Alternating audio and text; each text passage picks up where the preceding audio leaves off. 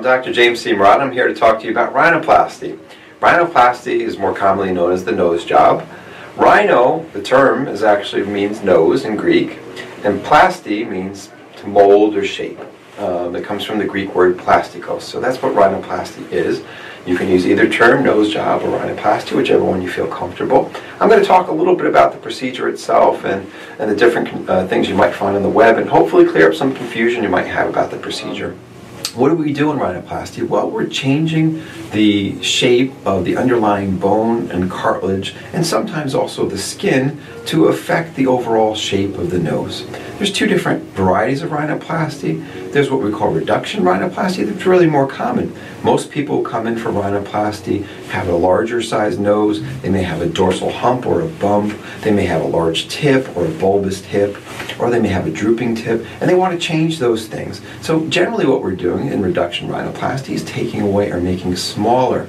In some cases, though, we're doing more augmenta- augmentation rhinoplasty. Augmentation rhinoplasty is, is the exact opposite. What we're doing is building up the nose or making the nose bigger in certain dimensions. And that's more common in the ethnic population. So Asian rhinoplasty or African American rhinoplasty involves more augmentation rhinoplasty. Also, secondary cases or what's called revision rhinoplasty, in those cases, a lot of times we have to build up or add more cartilage or structure to the underlying uh, nose to create a better, more pleasing shape. There are two different approaches to rhinoplasty, which you might read on the internet, the, the so-called closed approach and the open approach. Both approaches involve making incisions. The only way we can access the bone and the cartilage underneath is by making incisions in the nose. Those heal as very well, uh, very fine lines, which in most cases are difficult to detect. So in closed rhinoplasty, all the incisions are inside the nostrils, okay? But in open rhinoplasty, we make one little external incision here. And the difference is visualization. Open rhinoplasty allows more direct visualization, so the surgeon actually sees what they're doing while they're doing it and has a lot more precision down to the millimeter. Closed rhinoplasty, things are done by manual palpation or, in, uh, in other words, in a blind method. Both techniques can be great. It depends on the particular patient, particular case. Um, as I said, with open rhinoplasty, the scar heals is such a fine line, it's usually not an issue. but closed rhinoplasty, also can be used in, in uh, simpler cases. There's lots of complementary procedures that uh, may, we may use with regard to rhinoplasty um, that affect function of the nose. So rhinoplasty involves reshaping the structure of the nose, but breathing inside may be an entirely separate issue. So we may be working on doing a procedure called a septoplasty. Now the septum is the thing that divides the left side from the right side of the nostril, and it's made of bone in the front. Uh, sorry, it's made of cartilage in the front and bone in the back. Sometimes the cartilage bone become crooked or disjointed, or develop what's called a bone spur. So cartilage and bone can be reshaped or removed in order to help improve function and breathing. At the same time, that cartilage can be used in rhinoplasty to help reshape the nose. So septoplasty and rhinoplasty are very frequently done together.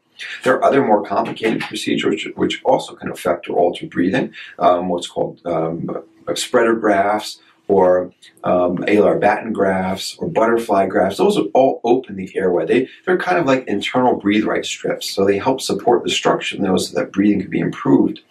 Lastly, we may also work on the turbinates. The tur- turbinates are little bones or outpouchings of bones on the sides of the nose. We may reduce those in order to open up the airway. A lot of times, those functional procedures, which affect function of the nose, are done at the same time as rhinoplasty. Those procedures may be covered by insurance. However, reshaping the nose or changing or altering its overall appearance is never really covered by insurance, even unfortunately it's, if it's the result of uh, accident or trauma. Time of surgery. Time of surgery really varies according to exactly what, what's done, but on average it's about two hours. Can span from anywhere from two hours in very simple rhinoplasties or in revision cases to even longer up to five hours. And it really depends on really what, what's being done at that point. Uh, recovery is pretty quick with rhinoplasty. You feel um, really it's not most people patients don't describe it as some as uh, using the terms painful okay? They usually say that the nose is clogged or congested but pretty much painless after the procedure. You do have bruising and swelling. So bruising tends to be around the eyes and swelling tends to be in that area too. You have a cast on the nose um, which is, I use Aquaplast, which is a white cast, a few layers of tape on the nose, and you have little um, sutures at the mid portion and inside the nose. Um, pretty much the cast and all the sutures are removed by a week, and most bruising and swelling, most bruising is gone by a week. Swelling goes on for a little while longer though. Uh, I would say by two weeks the nose looks great. By six weeks, even looks even better because more of the swellings come out. But even some healing goes on for up to a full year, particularly in the tip of the nose where the skin likes to hang on to swelling. So the tip tends to get smaller as the year goes on.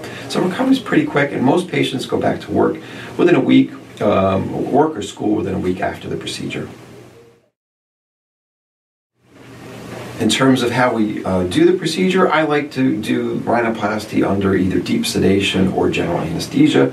It can be done under local anesthesia, but I find it was uncom it's uncomfortable for patients to have that, and it's best to be done in that way. A quick recovery, nausea, vomiting is very, very rare to have that problem, um, and most patients do extremely well with that kind of anesthesia.